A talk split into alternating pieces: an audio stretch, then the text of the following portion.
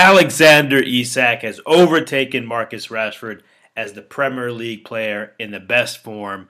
Bournemouth continues sucking without Marcus Tavernier. Harvey Barnes attacks a goal like it owes him money.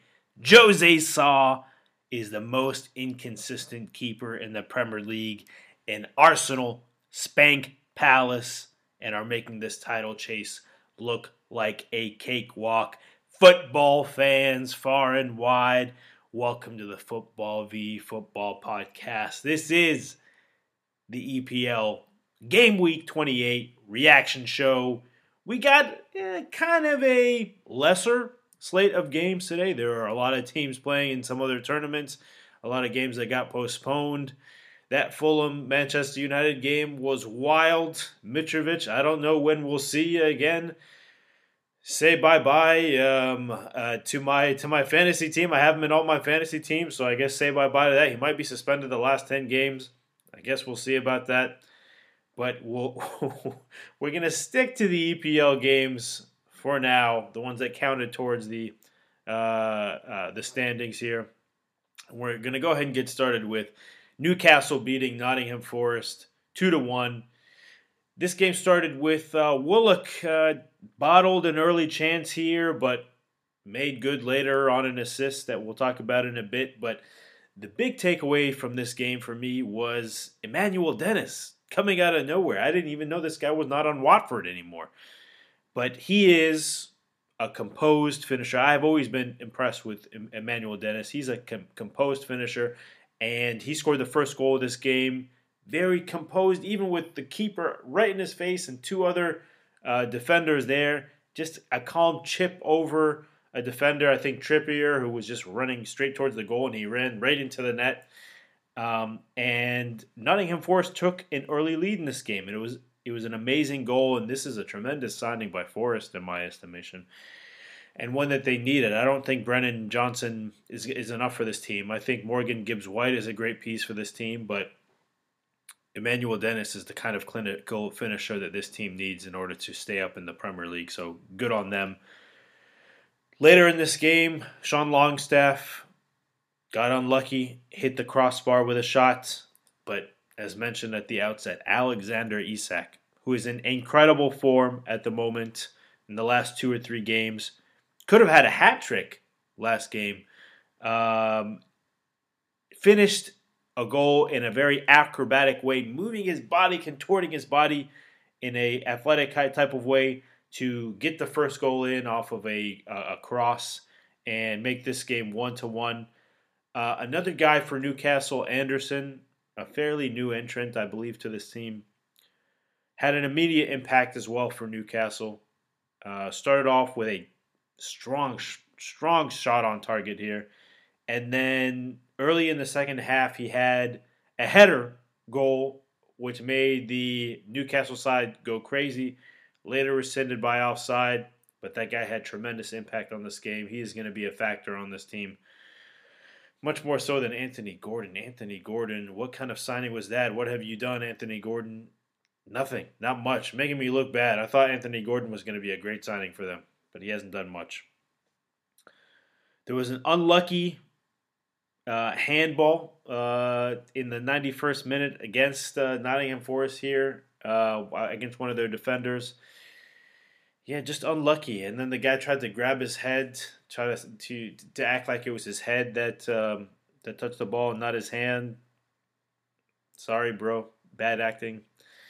Uh, and then Isak uh, took the penalty, buried the goal, his second goal of the game, and the game-winning goal so he had his brace. And that game winning goal, the away Newcastle fans went absolutely crazy. And the players went to celebrate with them. And it was something that was really fun to see. What a, what a sight by these Newcastle fans.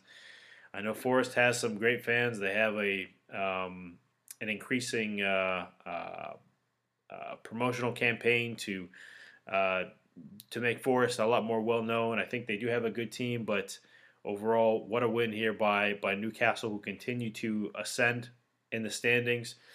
Um, if Liverpool keeps their form, uh, if Tottenham continues to, as we'll talk about later, go kind of topsy turvy, Newcastle can really slip into that um, to that top four and play Champions League football next year. We shall see. We will move on now, though, to the next game. Aston Villa beating Bournemouth three to nil.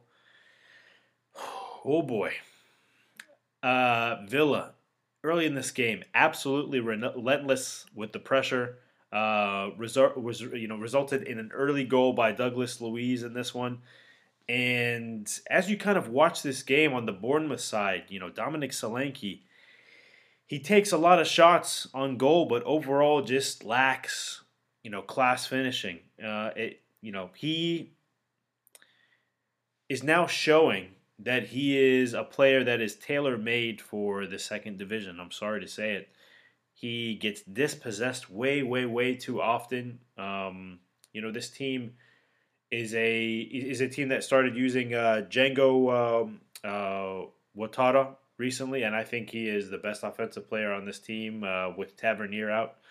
But Solanke, he he's just a big tease. He's a big tease. He just takes a, b- a bunch of shots on target, but um, never in a dangerous way, and he's never composed, and he just often dispossessed by defenders. I mean, Bournemouth is in the relegation zone now. They're in, they're in 19th place. They're they're firmly in the relegation zone. They need Tavernier bad. They need uh, Dango uh, Ouattara to to take over and, and and you know forget about Dominic Solanke. I mean, this guy just constantly disappoints me. Anyway, back to the Aston Villa side here. Buendia I think he's a very underrated player, to be honest with you. I think he's a very athletic player on this Aston Villa side. You constantly see him making really burst burstful runs and and just incredibly athletic player. So uh, the more they get him involved, the better off they'll be. On the Bournemouth side again, Philip Billing uh, off a set piece had a tremendous free kick, hit the you know was going for right at the top corner, the top left corner, but was tipped away by Emi Martinez kudos, kudos to Emi Martinez there. And the second goal of this game for Aston Villa was scored by Ramsey. Um, it was a pretty simple goal, kind of deflected off the goalie there. But kudos, Jacob Ramsey. Um, you know, the more shots you put on target, the more you, get yourself, you give yourself a chance to score.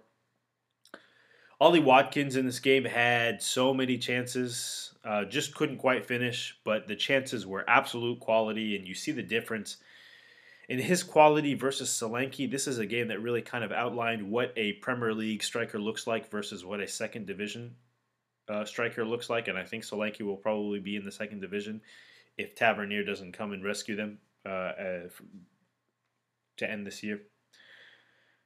And there's an absolutely stark difference. You, you, you can watch the two of them. Um, so, sorry, one second.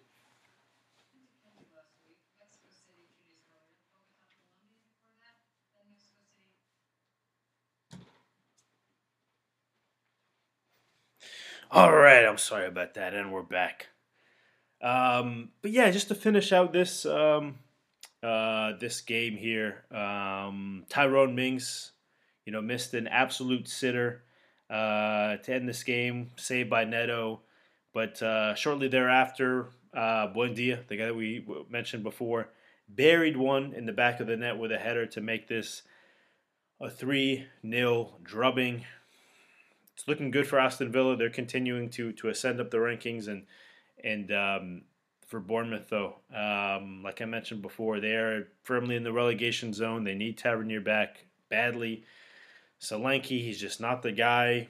Dango try to get him more involved. Even Billing, Billing has been maybe the second best um, attacker on this team in my estimation. So, uh, I you know I, I just think that's what it's going to take. I think it's going to take uh, Tavernier coming back and, and Dango getting more involved. So we shall see. But we will move on now to Brentford and Leicester drawing one to one. Uh, Danny Ward was dropped as the Leicester keeper uh, in this one here. Um, I don't blame uh, Brendan Rodgers. Uh, Ward seems to concede a ton of goals. Uh, Harvey Barnes, though, continues to just under the radar be one of the most aggressive players in the EPL, taking a ton, a ton of shots on goal. They might not be on target, but man, this guy is constantly attacking the goal.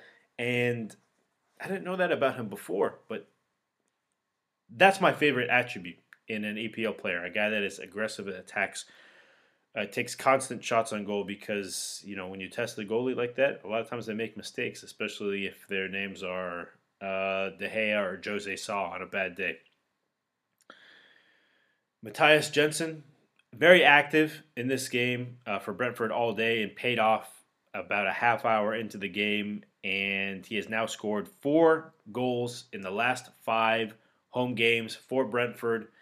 Kudos to Jensen. Uh, this guy is a um, tremendous player for uh, for Brentford on a team that has Ivan Toney and and uh, Bryan Mbeumo. This guy is um, a guy that does provide uh, goals for this team, and he might need to continue to do so.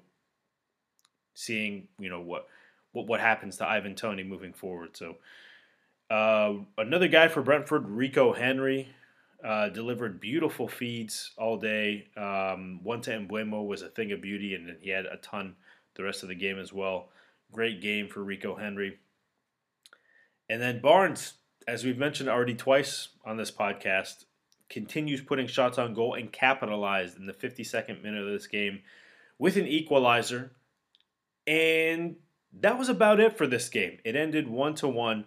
A couple teams, uh, Leicester needed this win a lot more uh, than Brentford did. Brentford is, you know, on the top half. Leicester is kind of on the um, upper upper bottom half.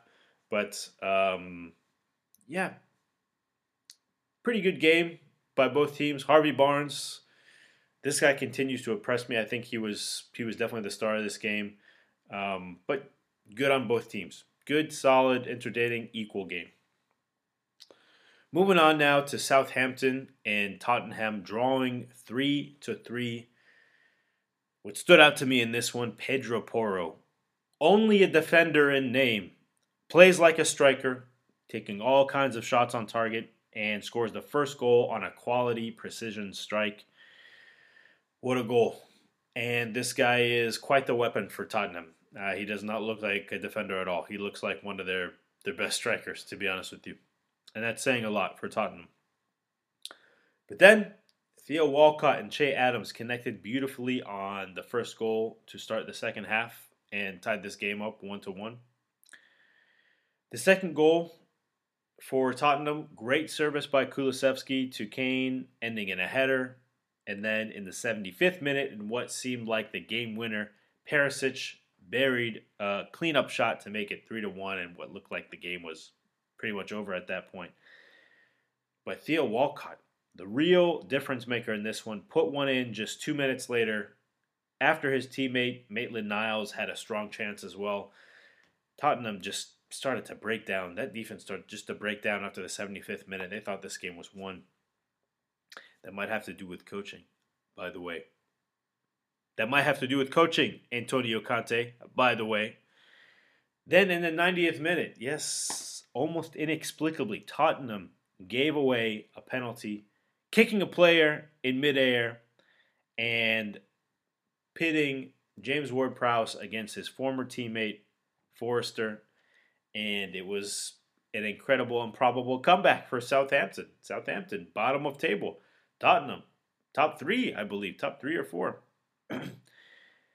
and Perisic very nearly stole this one in the 98th minute, three minutes past the original stoppage time. But this game ended 3 3. And I made a reel about uh, Antonio Conte and his press conference. Go check that out as well. He was absolutely heated after this one, calling out management, calling out his selfish players. I'm surprised he's not fired. I'm surprised he hasn't been sacked so far. Maybe Tottenham management realizes this is what we need. We've never won the Premier League. We've never win. We, we never won the Champions League. Conte has, as I mentioned, has won both. He has experience there. He's one of the most well-respected, well-regarded uh, managers in football. So we shall see. He continues to have a leash on this team.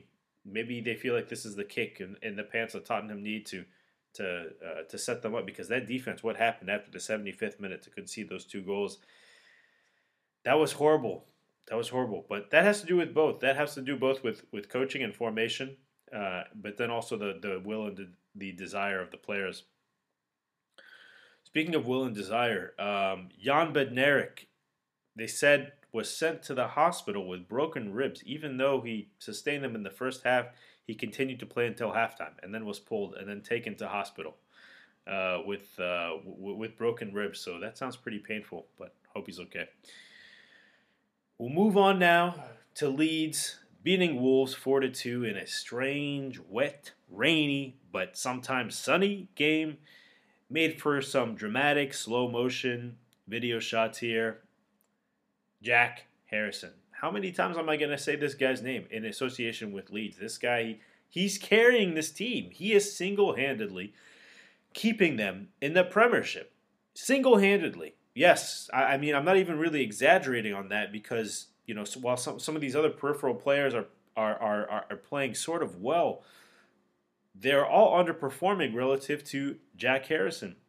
Six minutes into the game, continues showing he's perhaps you know uh, you know uh, for for the fourth game in in a row just lighting it up, lighting it up. Uh, he's clearly the you know the best player in the team, the best form, and he scored a goal with an incredible strike here. He's a lefty with power, and he finished on that first goal to go up one 0 On the other side, for Wolves, Daniel Podence, as always, gives great effort and um, almost had a goal in this one uh, very early on, and then he had another bicycle kick, uh, kick later, barely missed the goal, and another great chance after that. And I saw at least three tremendous chances for for Daniel Podence, and if I'm the, the, the Wolves manager, I'm, I'm playing this guy a full 90 every game. He gives you the best chance to uh, to score. He is a, a, legitimate scoring threat for this team. I don't know why they've started to give him less minutes, but um, Daniel Podence needs to be playing full games. The second goal for Leeds uh, came from a huge defensive mistake, and they left uh, Luke Ayling, a defender, wide open in the back post for an easy header goal. Just a huge mistake by Wolves uh, and then this game got silly. Uh, Jose Sa gave up another weak goal to Kristensen right after Kristensen had entered the game. But, uh, you know, he could have saved this one. It, it, it, was quite easy. He couldn't handle it. And as mentioned in a previous podcast, you know, Jose Sa is a true feast or famine goalie. The same way I feel about David De Gea. He has really, really great games and really, really terrible games. And he had a really, really terrible game today. Today was a famine game. Um, and then this game was was three 0 for Leeds uh, midway through the second half, and it looked uh, to be out of hand for for Wolves. And then Meslier comes way out of his goal for a diving header to uh, get the ball away. But Jonny, the Wolves uh, uh, uh, defender, strikes it from almost mid- midfield and scores and, and makes the game 3 to 1. And then a few minutes later, Wolves put in another goal, tricking Meslier again. Then all of a sudden, this game is 3 2, and it's very much so a game again for Wolves. And then after a nasty tackle by Jonny on Luke Ayling, resulting in a red card, send off, Rodrigo um, comes into the game and you know puts it out of reach essentially in the final minute of extra time to bury the fourth goal and make it 4-2. Now this last goal doesn't didn't come without controversy. Uh, of course, um, this is the goal that was preceded by the uh, Adama uh, shirt tug. You know, when you have all that baby oil, you can't really grab onto any part of his skin, so you gotta grab onto his shirt, and I think he's kind of inviting that with all that baby oil. Um, and this should have been called a foul very clearly. I mean, he was even reviewed, and the referee didn't call it. Um, in what was a weird rainy match, it, it, just seemed like the goalie just wanted to. Sorry, the ref just wanted to to, to go home. Um, yeah, like I mentioned, it was a very clear foul. Uh, and then uh, the ref gave red cards to several players on the Wolves bench.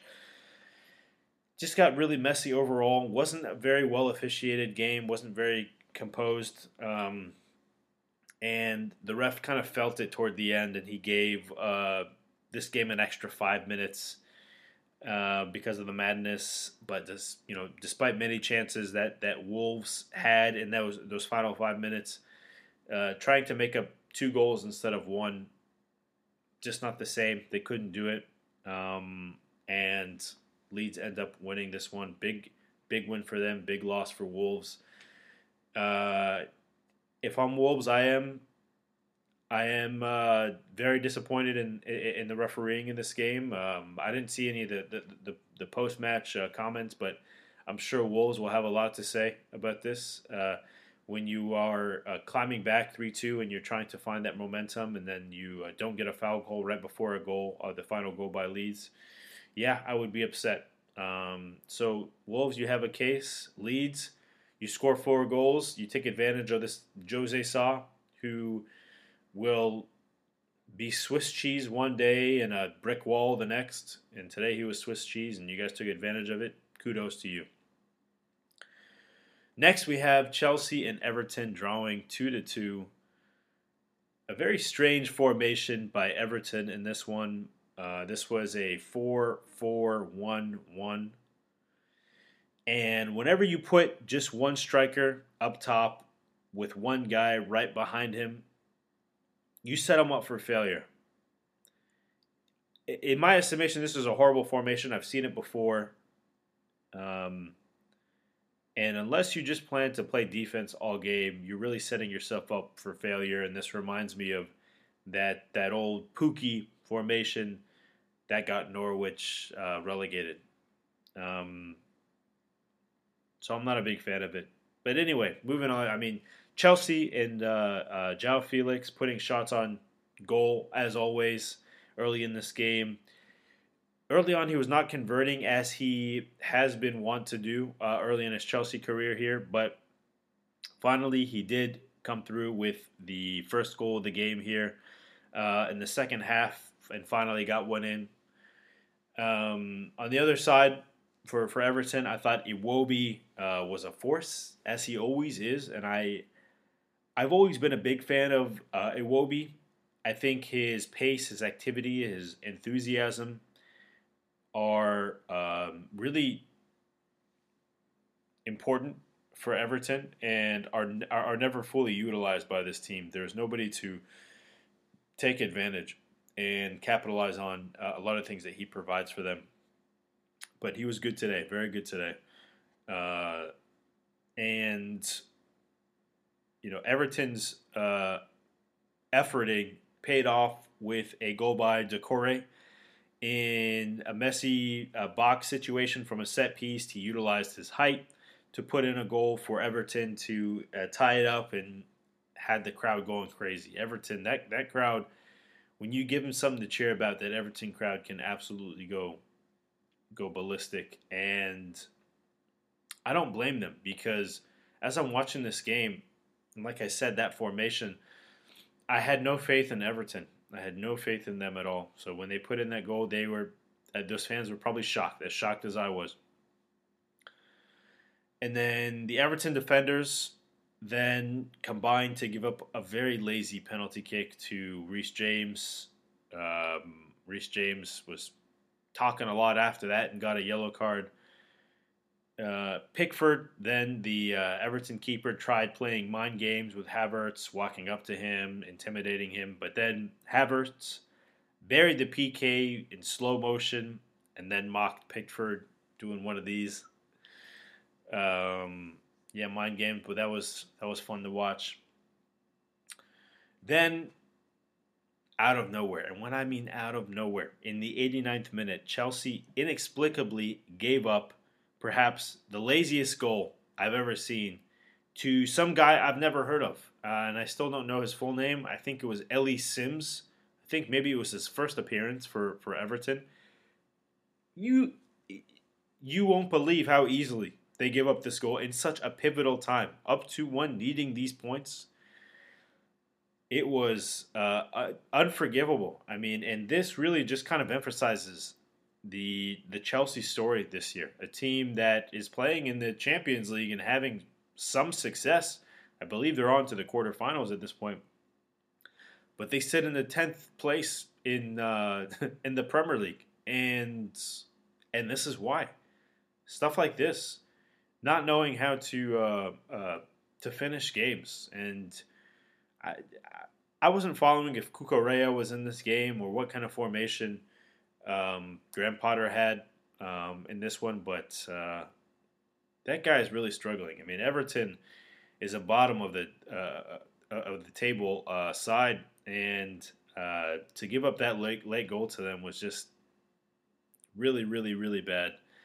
But when you look at it the other way, Everton stealing a point here, vital for them. They continue to to fight. This is the second year in a row, maybe the third year, where Everton is just struggling to stay alive in the Premier League.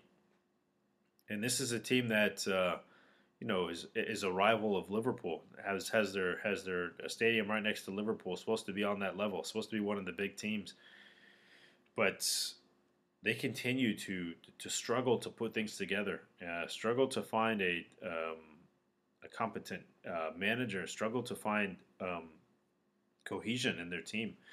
I mean, this is a, a team that that had Calvert Lewin and Richarlison and were one, one of the most potent um, offenses. Uh, for for for a long time, but still just yeah, I don't know. Just bad luck for this team, I suppose. But um, we'll see. We'll see. Um, uh, this uh, relegation battle, which we'll touch on later, is um, maybe unprecedented. At least you know for the past few years uh, or the past decade or so. Um, this is shaping up to be quite the quite the race. And the final game here, Arsenal beating Crystal Palace four to one. This was an absolute bludgeoning. Uh, Zaha had a quality chance right off the bat, uh, hit the post to start the game, but immediately after that started giving up on defense altogether. Had no defensive effort, and his lack of defensive effort resulted in the next two goals one to Martinelli, one to Saka. And then later had another chance um, that was shot just wide, and Zaha just is lacking in finishing and final effort. And he's the guy that gets very emotional on the pitch out there. You see it; he's very visibly, you know, emotional. He has one type of shot that he does that um, he's known for from one side of the field to the, the other, and that was the one that didn't that didn't work this uh, this time on that that second chance. But other than that, when you assess Zaha as a player, you know, as a whole. Um, just not a very polished player, you know. Like uh, as the allegedly best player on Crystal Palace, you can see why they're not one of the top teams when Zaha is, is their best player because he doesn't give effort on, on both sides and he's very emotional. Um, but later in this game, Xhaka provided the third goal early in the second half, and Arsenal looks to be a team in incredible form. And they continue to dominate, and they uh, you know went up three 0 and it was looking great for them. And then Olise and Palace tried to mount a comeback in the 60th or 61st or second minute on a set piece to Schlupp. What a name, Schlupp uh, who schlupped the ball into the goal to make it three to one. And a general comment on Olise here, who is a bit of a polarizing figure um, to a, me and some friends that uh, that follow the EPL. In my opinion, he's seriously one of the best players on set pieces. High, high quality. You see some of the finishes he's had this year. He's one of the best in the league. But there are just strange externalities with this guy who doesn't seem to ever get excited or enthused or passionate, but most relevantly, just plays for a very mediocre Palace team. And maybe, maybe you don't know if it's the chicken or the egg. Is it because he's on Palace, or does Palace stink because they have Olise, who is not uh, enthusiastic enough to um, push this team over the edge?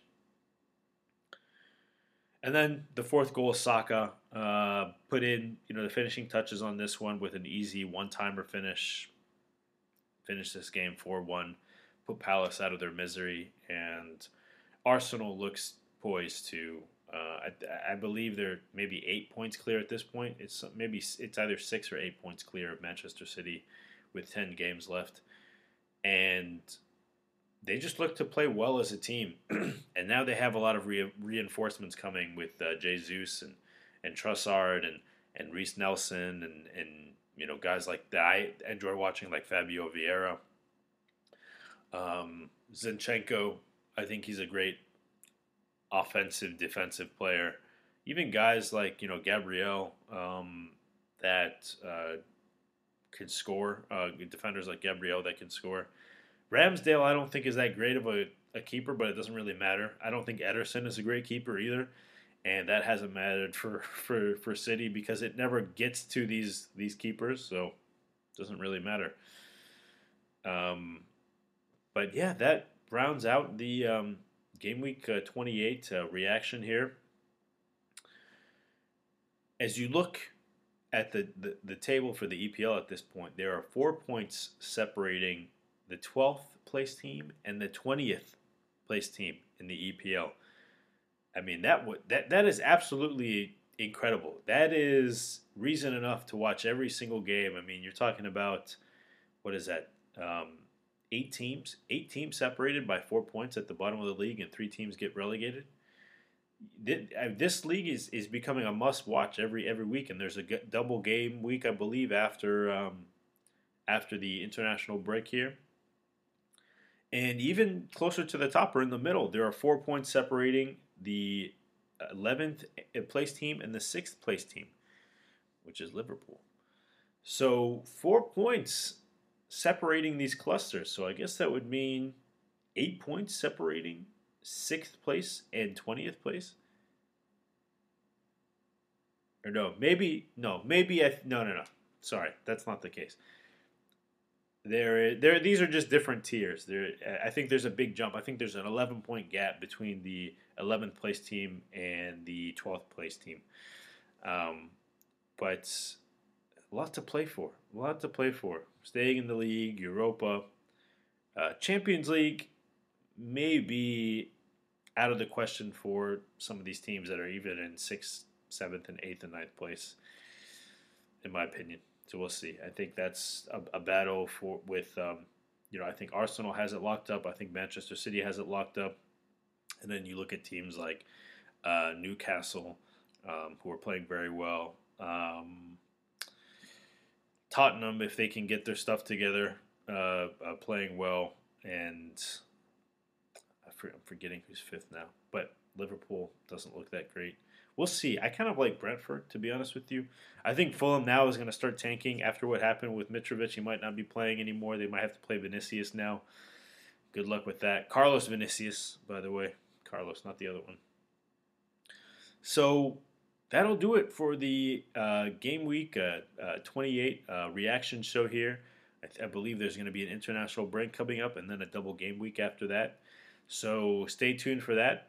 I want to thank you all for tuning in to this uh, Football v Football podcast. If you are watching on YouTube, go ahead and uh, drop a like, comment, subscribe, subscribe. That would be awesome if you could subscribe and just engage with the channel. Let me know what you think. Um, if you're listening on a podcast platform, um, if you have Spotify, please go ahead and follow us on Spotify. That would be really, really greatly appreciated. And uh, give a rating. Um, and whatever podcast platform you you uh, you listen on, Apple Podcast, whatever it is, um, Amazon. Uh, go ahead and, and and subscribe to us on there. Give us a good rating if you feel so inclined. Would appreciate that as well. And then also Instagram, Twitter. Most of us have it. We're on there as well. Um, that's a great way to, to to engage with us as well. There's a lot of more exclusive stuff that uh, I drop on Instagram and Twitter that can't be posted on YouTube or or the podcast necessarily. So go ahead and, and, and follow us on there as well. Much appreciated, football fans. Thanks so much for listening. Have a fantastic day.